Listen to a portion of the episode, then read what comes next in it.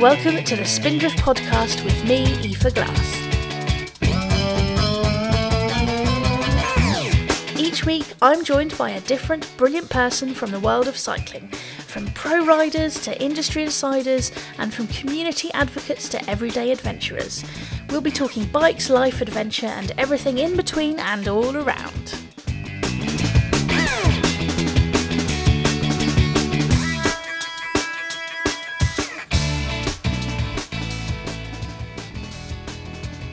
My guest this episode is the amazing Anila McKenna, or as you might know her from Instagram, Mrs. GoWhere. She's a mountain biker, guide, co founder of the GoWhere Scotland Mountain Bike Holiday Company, and Diversity, Inclusion and Wellbeing Manager at the Scottish Parliament. And, well, that's just the tip of the iceberg. Join us as we talk about how Anila got into cycling, some of her memorable moments, her new role with British Cycling, which is pretty exciting, her favourite trail snacks, her experience of diversity and inclusion in cycling itself, and some of the projects she's going to be working on in 2021. So, let's get started.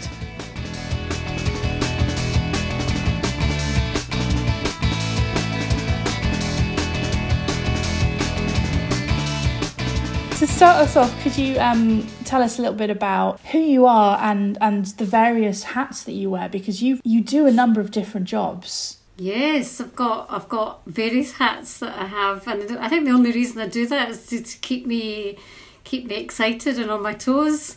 Um, I like to be challenged, so uh, I get myself involved in lots of lots of different things. Um, yeah, I do work at the Parliament. I've been the diversity, inclusion, and wellbeing manager there for a long time, sixteen years to be to be precise. And but in in addition to that, I've been working there well part time and I have been uh, working on a consultancy business for myself around diversity, inclusion in the outdoors and cycling, and that's connected to my work as a partner, mountain bike guide, mountain bike coach of GoWhere Scotland, which is a cycling business within Scotland, providing wonderful mountain bike holidays and beautiful places that we haven't been to for over a year.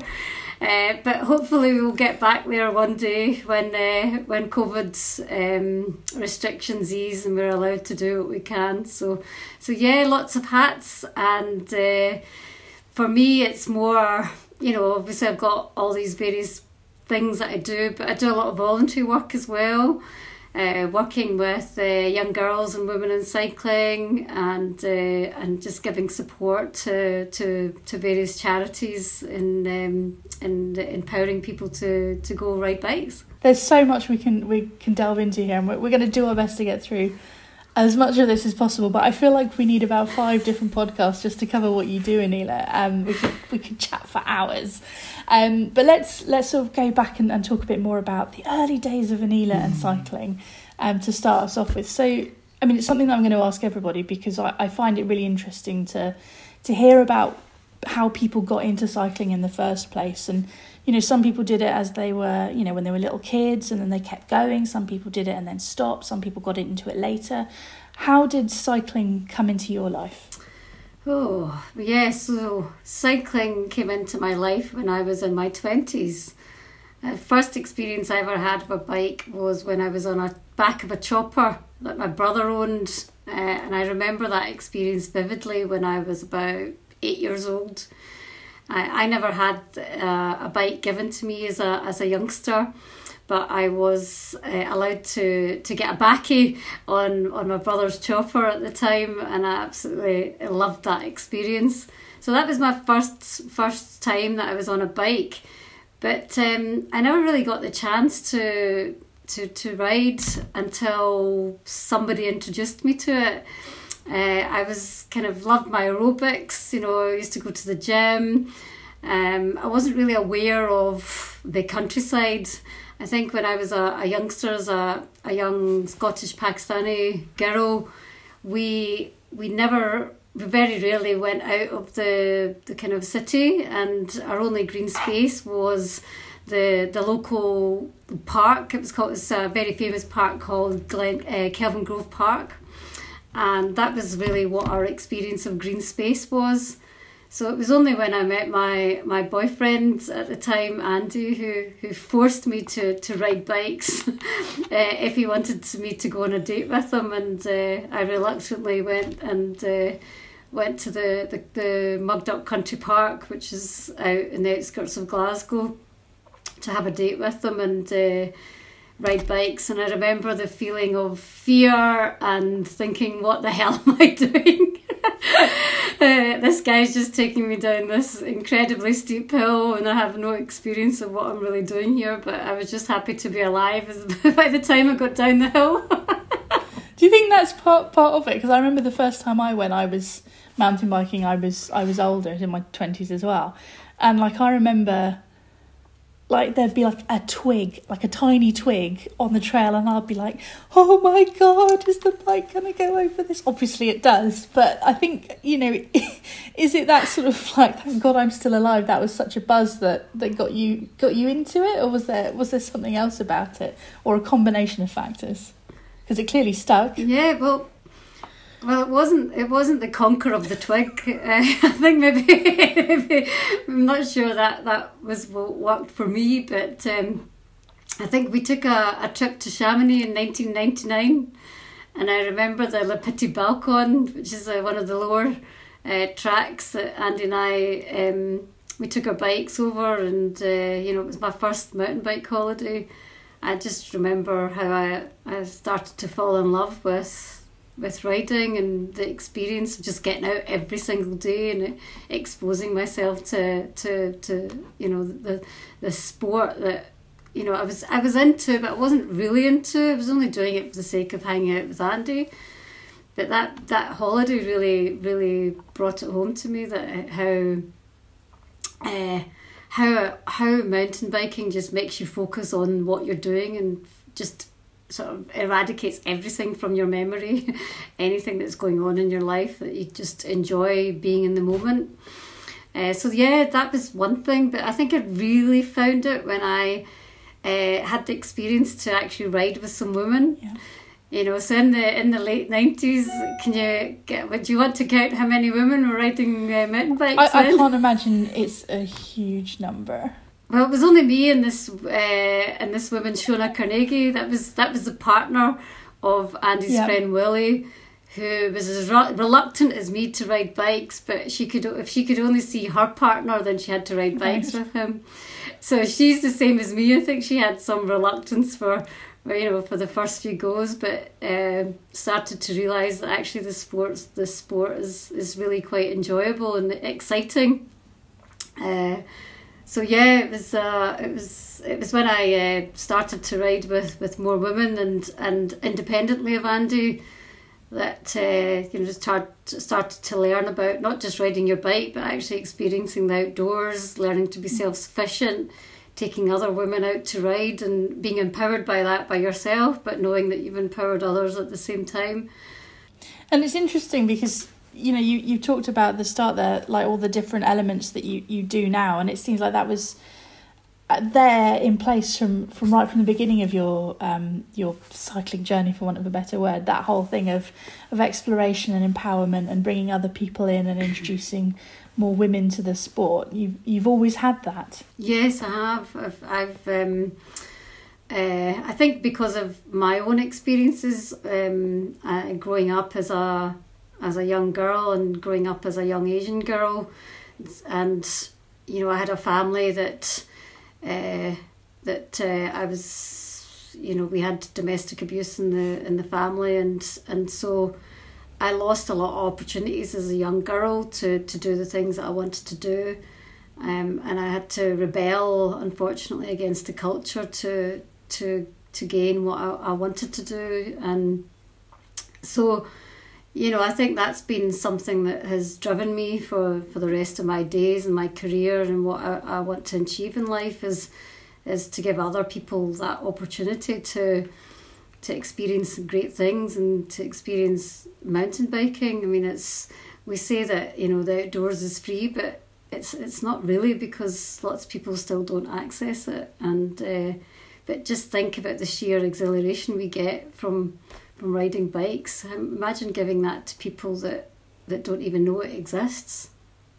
and that's it's it's something that I think a lot of people have become more aware of, both in terms of like actual physical access. So like you know people who live in the cities that might not have transportation links. It's just it's just hard to get to these places, but then also in terms of the attitudes um, and biases and um, prejudices. Yeah, attitudes, Yeah, biases, and yeah. prejudices that a lot of people face um, when they um, wh- you know if they want to go and explore the outdoors. Is that Yeah. something that you've experienced yourself? Well, just to go go back first of all to what you were Mm. saying there about the outdoors, and I think one thing you know about people's attitudes is that COVID has had a Yeah. massive impact on how we are all thinking Mm. about vulnerable groups because people have been have people have experienced vulnerability for the first time ever. If you if somebody has not experienced discri- discrimination or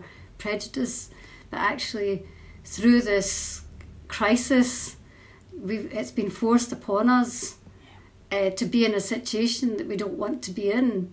Mm. I think it's opened people's eyes to to what vulnerability feels like for others.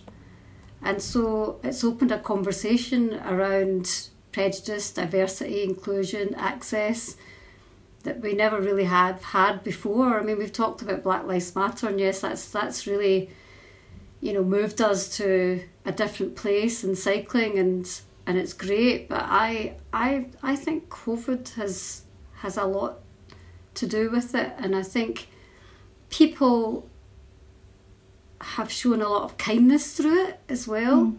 because we've been talking a lot about self care and taking care of each other and the whole NHS campaign and it's I think it's been a a real eye opener for people that actually may allow them and their own experience to understand what other people's experiences are like. one of the things that's been difficult, I think, as well. Like, so you've had on the one hand that happening, but then you've other on the other hand you've got um, through the lens of social media, you've seem to also have a lot more people being really shouty and negative, and it just feels like at the moment you've you've got so much good happening, and then so much anger out there as well. How how um, do you think that's that COVID has amplified that, or is that is this all you know? Is this all been brewing, or is this is this has COVID brought things to a head? I like having the shouty negative people out there because then other people can learn from that. You know, uh, it's all been it's hidden, silenced, but I think, you know, the way that the the world is changing, I think, and Twitter and social media, I think we unfortunately some, uh, you know, political spheres have allowed, you know, that permission for Mm. people to to speak up and and uh, show their prejudices and express their opinions. Yeah, And obviously, that hasn't been helpful in many ways. But the one thing that you can take from that is, is it's exposed. yeah, And to think that we're in our little bubble of cycling and it's all wonderful and you know we're all a big happy family, I think you start to realise that there's some total idiots in it. Yeah, and and we don't want that. You know we don't want to have people that are making judgment of others and we need to to close that down. So so so yes you'll have your social media warriors and we have we have some good people that actually challenge that in the in the the cycling industry and online but it's not the only thing. It's that's only a, a minority voice. We have to do a lot more than just deal with these um, numpties on, on social media. We have to look at culture. We have to look at Yeah. organizations we have to look at ourselves as leaders in the industry and how we're actually how we can have an impact how we can make a difference and how we can empower others to to lead on diversity inclusion and to actually use your own privilege to help influence change and um, and allow others to, to have a voice and to speak up. And you have an awful lot of very defensive people who are like, oh no, it's not true, I haven't seen it, this isn't, I, you know, I've never seen this happen, I see plenty of, of people of colour out riding. You know, there's, there's out and out racism and there's that insidious, these insidious views and opinions that are there that, that you know say, oh no, the status quo is fine, we don't need to change anything. That's because the system works for them. Absolutely. And it's just because you've never seen it and you've never had to deal with it and you've never had this in your face because of the position you were in, and that's not to say you haven't struggled, does not mean that it's not there and it's not happening and it's okay that it, it continues in this way. Do you feel like the cycling industry is actually trying to make a change or are we still at the superficial level of it's one thing using imagery, but it's another thing to actually change culture. Hmm. so you've got quite a lot of things there, Aoife. Sorry. it's like just thought I'd just go in with a load of stuff, and I, I might be might be off the No, I, it's it's you know it's really good what you're saying, and um, you know superficial is that tokenistic. You know that's the question. Mm. What do we, are we actually bringing about real meaningful change, or is it or is it superficial? So so yes, that's something we need to be mindful of. But I think what you were talking about earlier about that defensiveness, and I you know really liked your description there. And what you were describing is a privilege. It's people's privilege, and they don't even realize that they're talking from a position of privilege. And I don't mean that that if you've got privilege that you yourself haven't experienced difficult times. It's just about not having the experience of that particular group who has faced discrimination or inequality in society. So you will get that defensive nature, and with every people's struggle, there will always be resistance. The journey that we're going through in cycling is that we are we are we're having to deal with that resistance and we need enough voices to be speaking up to challenge it because if we don't then things will stay the same. And i think what's changing in the cycling industry is that there are more voices speaking up. And i'm not just saying that they're the people that are the groups that have been that are marginalized or um, underrepresented.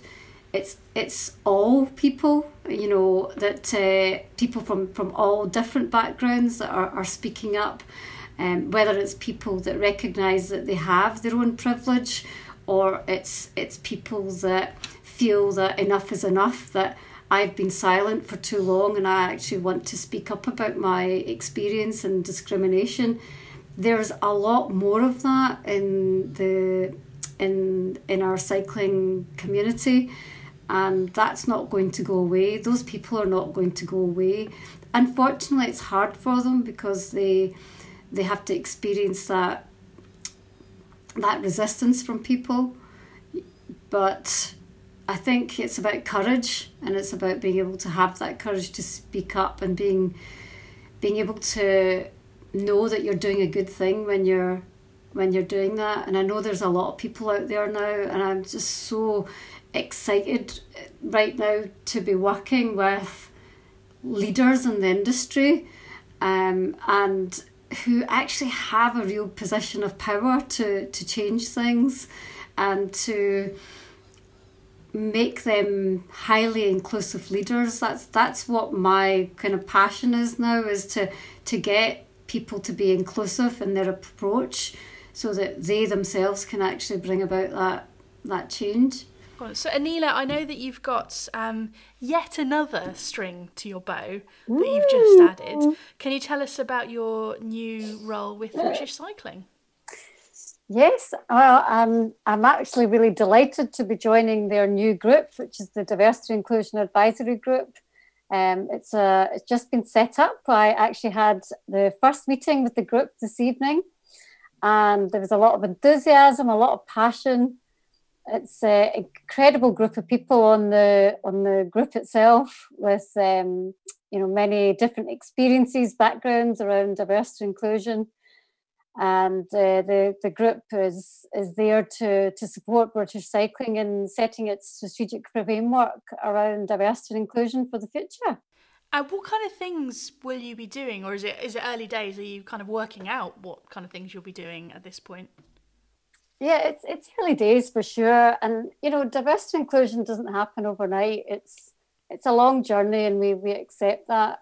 And so that's you know we need to we need to recognise that as a group. Um, mm-hmm. But we're there uh, in an advisory capacity, and British Cycling have made a commitment and a strong commitment to saying, okay, enough's enough, diversity and inclusion, the representation of people in cycling.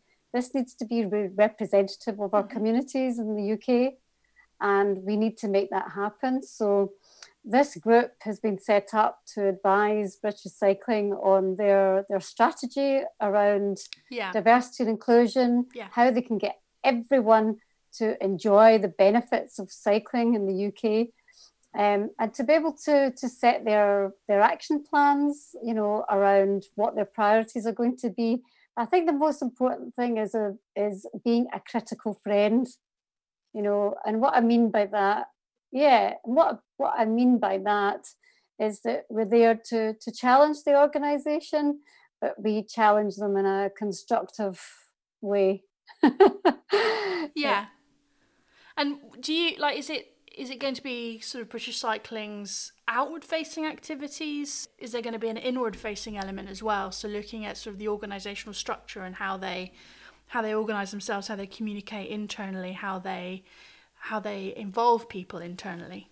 Yes, it's looking inwards and outwards. Um, it's quite a complex organisation, and I'm learning myself what it's all about. You know, it's got its volunteers, its clubs, its uh, educational side, um, uh, you know, its membership, uh, the, the, their athletes, um, you know, their the, the, cycling teams. There's just there's so many different aspects to it um, that they that they that, you know where they could make a difference around diversity mm-hmm. and inclusion, but they also need to look inwards as well at their own culture and how they make decisions so that we're not just having specific programs for specific groups, but it's actually embedded into what they do. And in their decision making, they think about diversity inclusion as something that's normal practiced rather than it being a, you know an extra ad. You know, it is, it is about giving everybody that that opportunity. And we know at this moment in time that not everybody has that opportunity. And sometimes when we are in cycling sometimes we think it's a, a, great place to be, and it is a great place to be, but it's how we share that with others is the challenge, and because that's where the barriers lie. Mm-hmm. We yeah. people may not have experienced cycling as a sport. They may not have experience have role models or the influences around them to see it as a choice for them. So it's about creating those opportunities that, that people people don't necessarily have.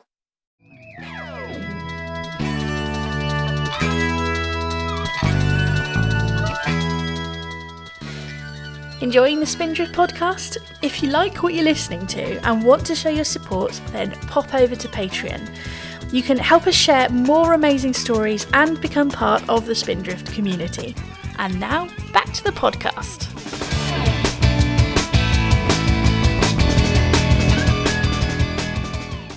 What would you say are your most memorable cycling moments? Like the things that you, those treasured memories that you go back to, or those trails you can almost remember riding. Do you know what my my, my most memorable experience are? My most memorable experiences are my worst experiences. I, I think it's just in our nature. I don't know whether it's a Scottish thing, but you always think about the worst rather than think about the best. And I I remember this ride which uh, Andy and I Andy decided to take me up in Munro in the early days. Right. And it, the weather was just horrendous, and the, the higher up we got, the more snow there was, and the and the cloud was really low. And I remember just just bawling my eyes out and thinking, "What the hell am I doing here?" You know, I can't see. We don't know where the trail is. I was really panicking about that situation.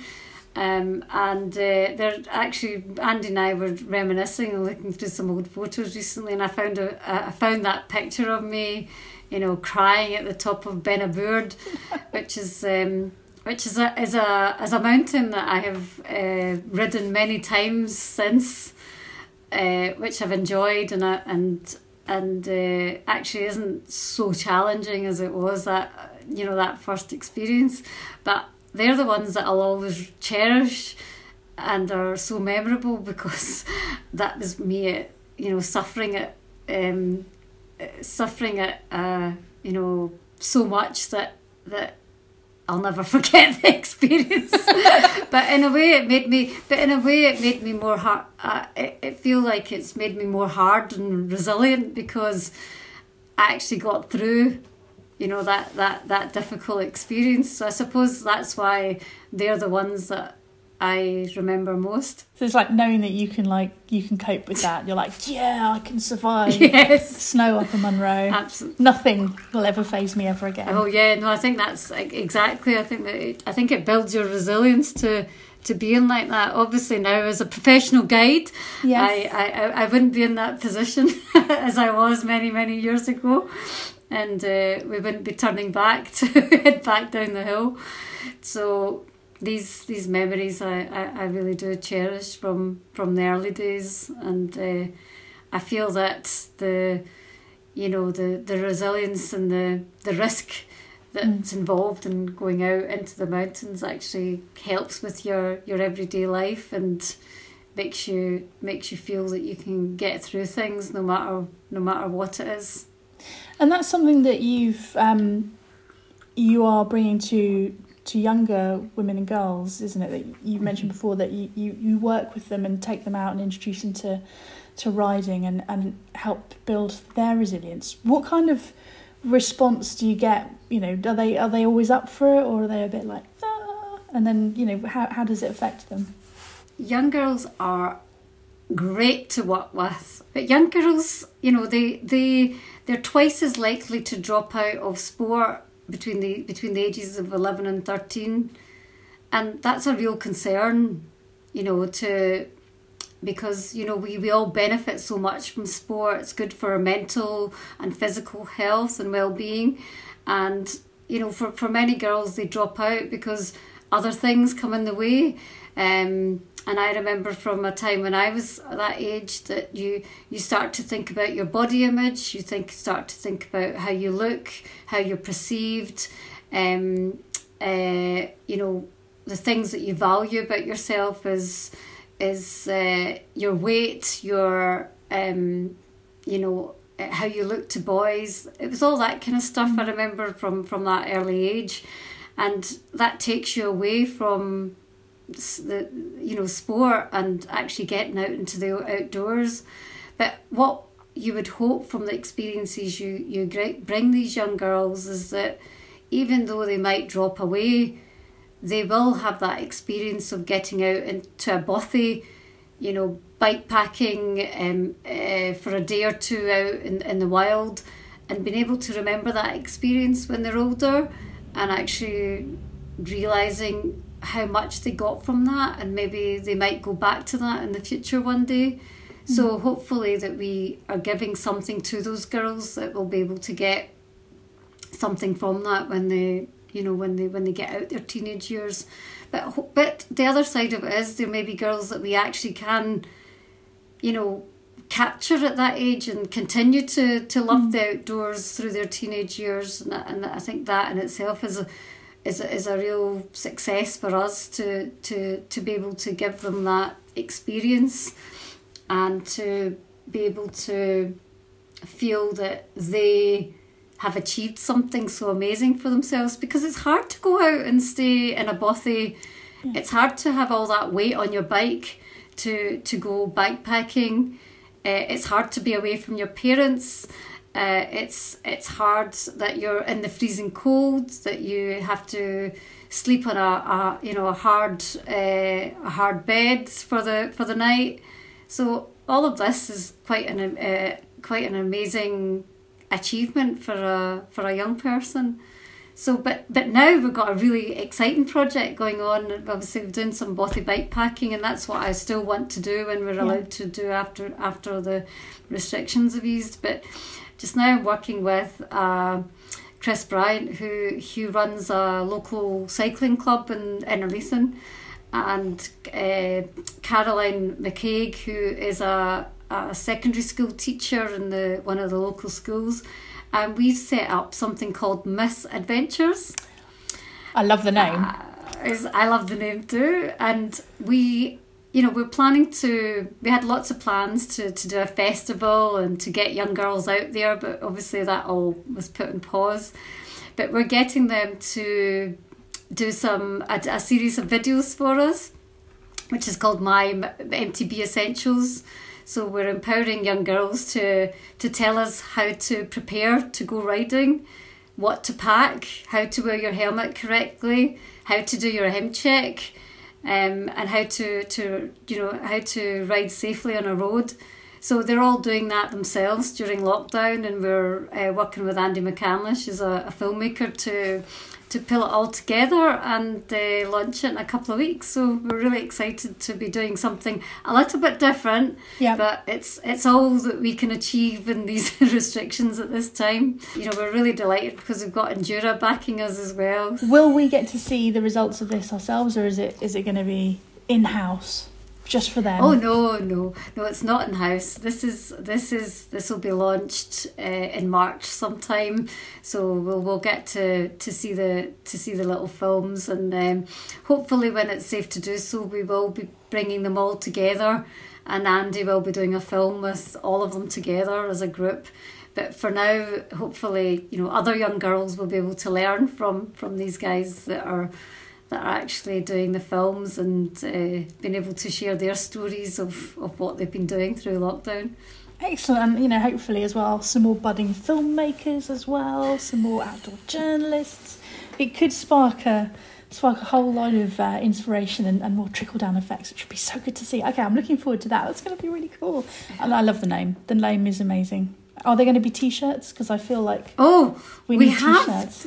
we, we we know we've got jerseys. Oh, nice. Um, and Endura's supported us with uh, uh, designing some beautiful jerseys for us. So, um, yeah, we'll be wearing them in the videos. So we'll be, yeah, we'll be we'll be showing them off. But we absolutely love them. The color scheme, the design. Yeah. And uh, yeah, yeah, we can't wait to to get them on and and show them off. And you've been working, just talking about Endura a little bit more. Um, you've been working with Endura for a long time, and um, but I know that they've they have always done a lot of work with you. So you've worked together a lot, um, and also they they do a lot of work supporting um, the environment and supporting local communities as well. So mm. they're very much not just about here's our lovely products, and they are lovely, um, but also you know this the whole ecosystem of cycling, I guess, as well. So the, the place that we cycle and the people that cycle and the communities around cycling as mm-hmm. well.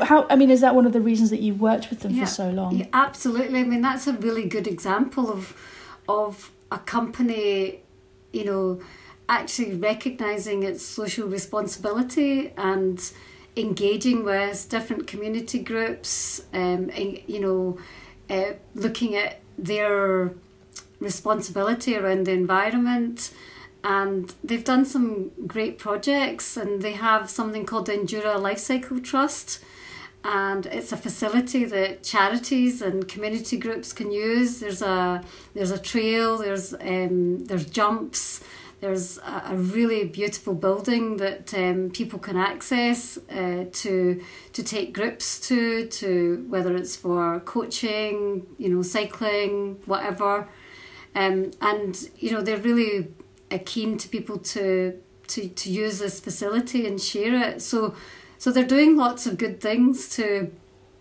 you know engage with with uh, communities and and I think yes, it's one of the reasons that we we were drawn to Endura, but I think you know for us we're, we're probably quite biased here. This is where maybe our con- unconscious or conscious bias is kicking in, where they are a Scottish-based you know based brand. Obviously, they're they're they're wider, they're more global now, but they you know the their Endura the factory itself is actually based in in Scotland, so so you know that uh, you know that that's something that we're we're very proud of. But yeah, they're they're you know the the they, they've been so supportive around the, the work we've been doing with the, the FNY collective and and mm. uh, you know we're there for the, the, the, sorry I have to say the word so the fanny hunt in 2000 oh no absolutely 2019 Fanny, can I just explain? Fanny, Fanny. Yeah, you better had. I love saying the word Fanny, but it's you know, people might think it's offensive, but actually it's a it's a term of endearment in Scotland to, to show your your solidarity to your to your sisters or brothers. So so yeah, so we're called the FNY Collective, which is a, a, group of women that have got together to encourage more women to to cycle and to get into mountain biking. but uh, we're either called the the FNY Collective, which stands for you know fearless, nurturing, and young at heart, or we're called the Fanny Collective uh, in in the inside. Depends on the context. Absolutely, yeah, yeah. and you've also, um, am I right in thinking the the Fanny Collective? You've also been doing a lot of trail digging as well and trail maintenance. You're working on on trail oh. building. Or are we allowed to talk about that? Or kind that of. Yeah, no, no, we have. We we we did start a, a trail working with the Forestry Land Scotland and the recreation manager Katie Jarvis. She led a couple of of um, digs to uh, so that we could actually uh, work on a bit of red trail in Glentress. Mm. And but unfortunately, COVID hit, and so we weren't able to finish the trail. So we're gonna have to to come back to that. But that was incredible. We had, I think we had about oh, twenty women wow. in a session, just using tools, yeah. Getting some advice from Katie on how to use them, what they were, and and just getting in there and digging in the dirt. It was it's lovely to see that because it means that you know you're learning something mm. else about the mountain biking. You're you're you're thinking about the environment in which you you're you're riding. And I think one of the things about the digging and and the work of people like uh, organisations like the Tweed Valley, you know, Tweed Valley Trails Association as well is that it makes you think yourself um, as a rider how to ride mm. uh, in order to, to, to protect your trails you know so so you you think about diff- it differently in the sense of how much effort and hard work goes into trails but yeah. you know you might think about when to ride what the weather's like um, you know this this you, your your line choice mm. as well and you, you don't want to to create these new lines that that actually deviate from from what was originally there. So it makes you start to think differently about about how you ride, and I think that's a I think that's a good thing for for everybody to to have a bit of that and to be able to experience that. Yeah, I I like I I did a bit of trail digging for the first time last summer, and oh, it, it just I think it did actually change my perspective on cycling or mountain biking quite a lot. There's something about, as you said, having helped make a piece of trail that and then you watch people ride it and have fun over it and you're like oh i, I did that bit. Like I've, I've stopped and shown people the drain that i built. Like like come over here i want to show you this is my drain i built this drain with help obviously. Um, but yeah just valuing the amount of work that goes into digging these trails in the first place and then looking after them and it's just I know it's, it's a huge amount of time and effort, physical, hard physical effort. And to think about the, you know, the people who origi- who originally made them, you know, maybe one or two people.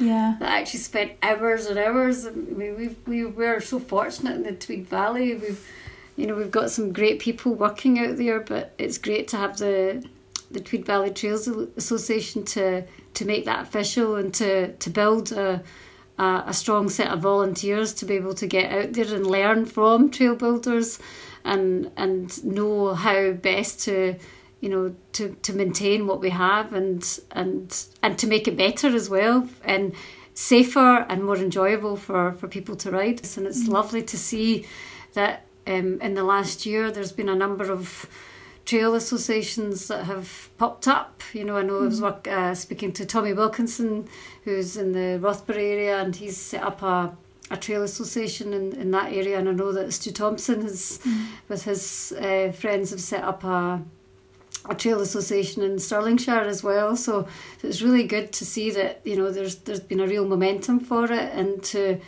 to to see more trails associations a, around the the country, um, you know, spring up and. And also for them to, to be able to work together and learn from each other. Yeah. So, and it, also helps the landowner owners to have, Mm. you know, to for the mountain bike community to, to have a greater voice to, um, you know, right across Scotland. Um, Anila, I know we've been chatting on for a bit, so some really important questions to finish. What would be your go-to trail snacks?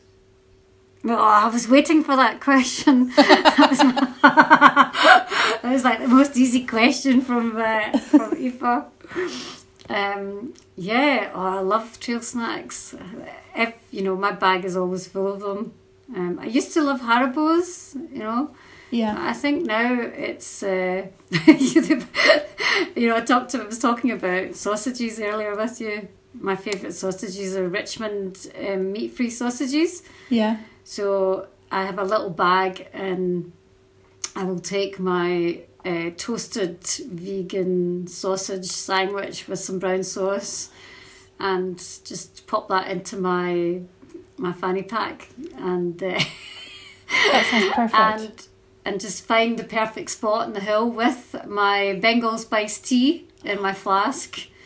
Uh, just to, to have a munch at my at my trail snacks. So yeah, trail snacks have changed during lockdown. I seem to want to go and find spaces where we can, you know, sit and relax, look at the view, yeah, and just have a nice bite to eat. So yeah, my favourite trail snack right now is like a sausage sandwich with with HP sauce. the great thing about a sausage sandwich though is that it tastes good hot or cold. So you know it's always good. I think.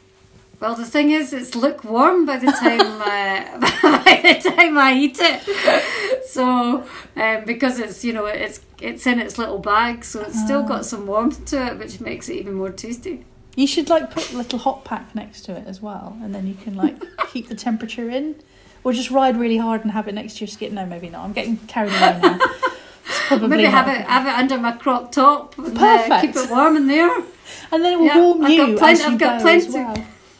Yeah, I've got plenty in there to to keep keep things warm. I was actually laughing. You you did a um, a little portrait of me recently using some of your um, artistic skills of, of me on a bike. Um, you can maybe explain what it was, but I thought it was a very good representation of me, but I was just disappointed in the size of my boobs. I can. flat. I, they weren't when I started carving it. Uh, to be, so an explanation, I, I I started doing lino printing, and uh, a photo of Anila was my second ever attempt. Um, and the problem is, it's because you carve away. I, I, I accidentally carved away Anila's boobs. So sorry about that, Anila. Next time, I'll make sure they're in there. I know. I thought I think you did a really good job, uh, other than the other than the the, the flat pancakes. Yeah. Um, that's actually a question quickly then about kit because as a, a fellow busty lady, I do have issues with cycling kit sometimes. Have I mean how do you how do you find most kit? Do you have to size up or are you okay on, on the clothing front? Uh, yeah. Well, I am actually for a small person. I'm quite busty, so I uh, I find that the clothes that fit me, yeah, they do fit me, but it tends to kind of show my shape. Yeah. Yeah.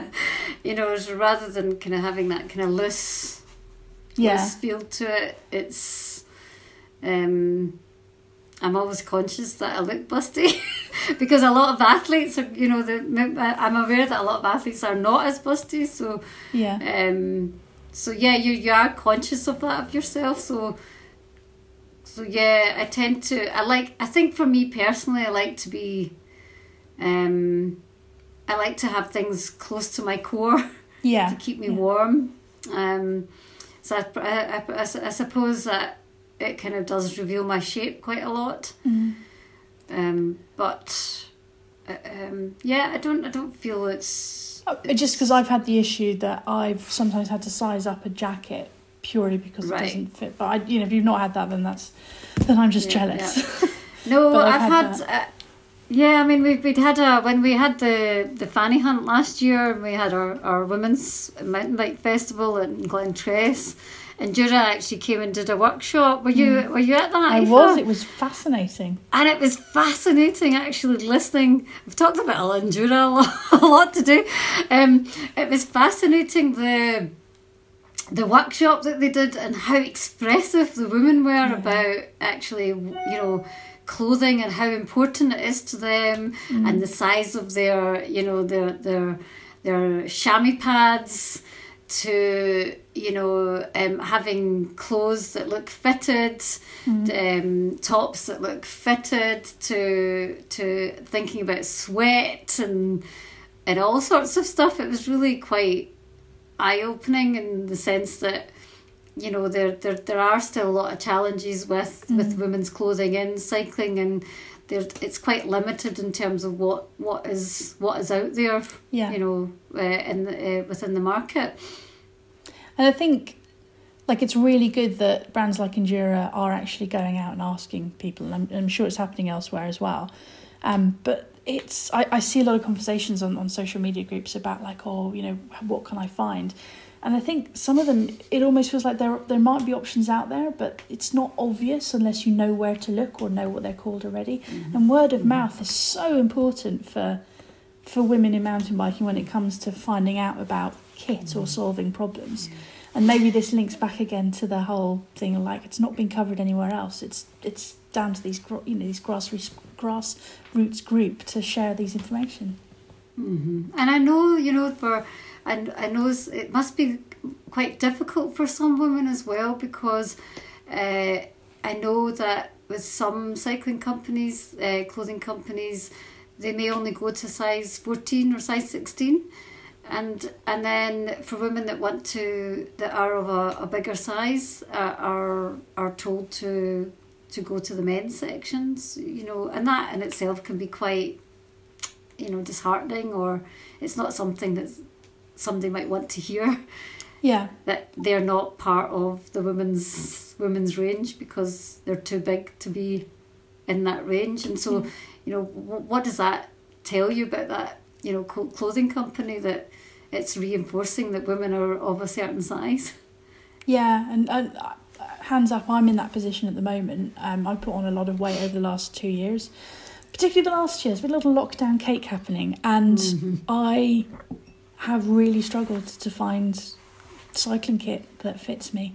There's more options on the lycra side of things, but mountain bike kit, mm, not a huge amount out there, and it is quite like it. I, I got really upset because I couldn't find a waterproof jacket that would fit me. And it's like it's not just that, and especially because I'm I'm quite booby as a woman. I even the men's sizes aren't necessarily working because they're not designed to have space in the chest. Um, and it's like it's not it's not just that you know I, I you know don't feel good. It's like I I literally I'm not sure I can go out riding because I don't have anything to wear. I don't have a waterproof jacket. I can't ride in the winter without a waterproof jacket. I found one. Alpkit go up to size 18. Thank you, Alpkit. But um, yeah, it's just yeah, it it was pretty like oh great, thanks, thanks cycling, thanks. I know we need we need we need that to change don't we Yeah, yeah, um, Yeah, because it, it is about being inclusive at the end of the day, and, and it is it is these small. It may seem like a small change, but actually it can be really significant in thinking about actually women are just as part of the sport as everybody else. Yeah. No, We're not an afterthought. We're not like a tag on. We're not like a, oh well, you know, maybe you could read it afterwards. We are an audience. We should be a core audience, and we should be treated as such. Come on, the women. Um, your right, diffi- possibly a difficult question or possibly a simple question because I mean, who knows what's going to happen this year? But Anila, what are your plans for twenty twenty one? To be honest, I don't have I don't have any plans.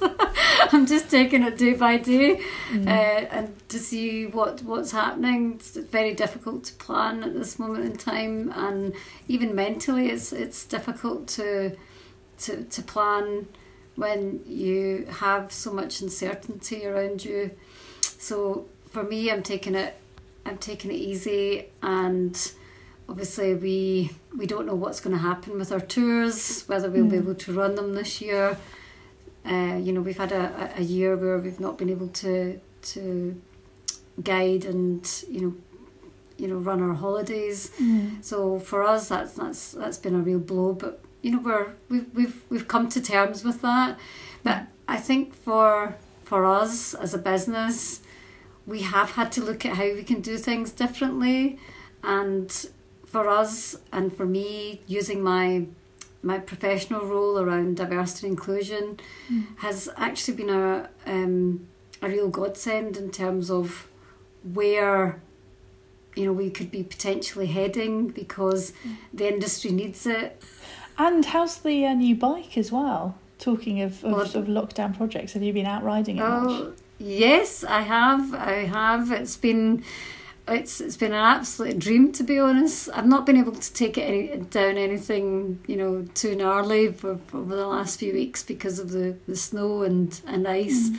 but I've certainly given it a um, a good run uh, at. Uh, you know, with, with what we have around us and in the in the, the area that I live. But the Maverick has been an, an absolute dream to be to be riding and, and great to um, you know to be uh, to have been able to have had the opportunity to build it as well yeah. you know with working with Andy to to support me on that but actually being able to do it myself was a was a big um, big step for me didn't really have the confidence for for years to to do it and you know when you're looking at a frame and you're looking at the parts all all sitting, you know, you know, side by side with each other and thinking, how the hell do you put this thing together? I think mm. it was a, it's been a really great COVID project, lockdown project for me to be able to do something like that.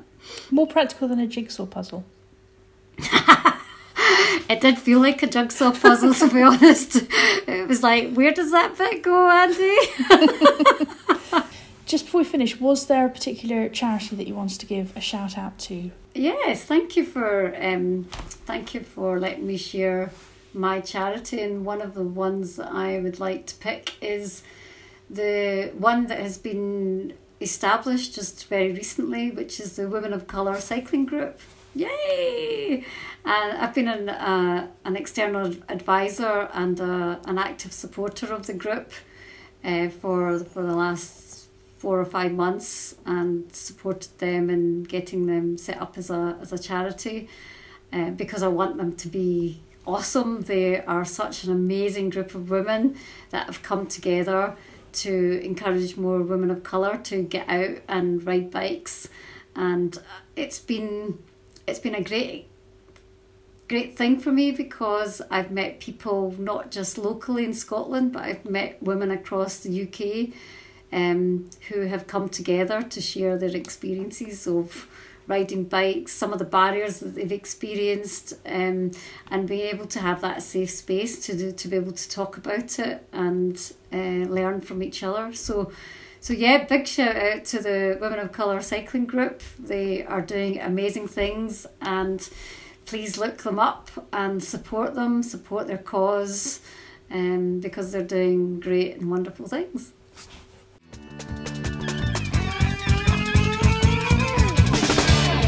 Thanks for listening to the Spindrift podcast. I'm Aoife Glass, and my guest today was Aníla McKenna. If you enjoyed it, then show your love by subscribing and leaving some feedback. It really helps. You can also check out the website and follow us on Instagram at spindrift underscore podcast. As ever, I'll be sharing all the links Aníla mentioned on the website and on social media. Thank you so much for listening, happy riding, and see you soon.